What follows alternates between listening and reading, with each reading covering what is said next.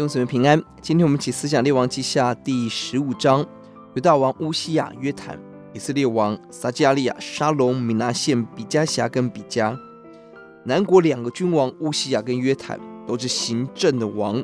乌西亚王人生前半段遵行神的旨意，寻求神后，神使他大大的亨通。列王记下二十六章第五节，军事非常的强盛，无奈在得胜后，踏上了父亲亚玛谢的后路，就是骄傲。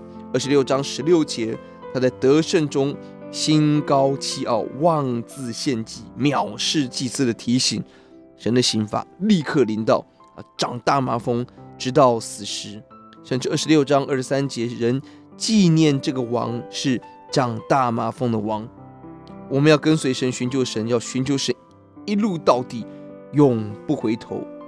约坦也行神的路，为圣殿建造，历历代之下二十七章第三节，看重建筑军事得胜，很可惜。而十章第二节，他一生不入神的殿，可能因为看到父亲死在献殿祭的时候染了大麻风，一生与主保持距离，很可惜。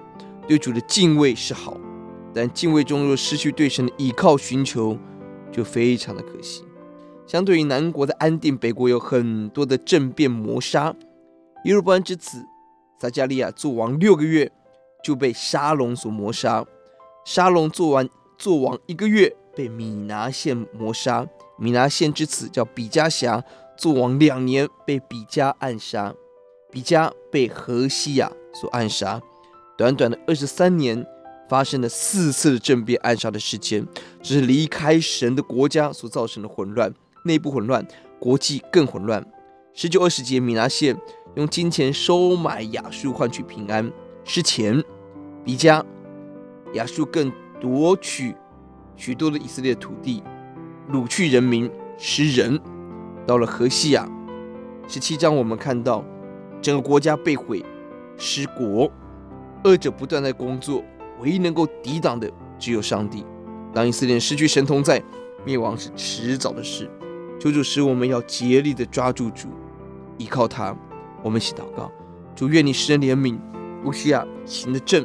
主啊，但他成功之后，他步上骄傲的路，妄自献祭。主，你帮助我们守住自己的位分，千万不要妄自尊大，藐视传道人。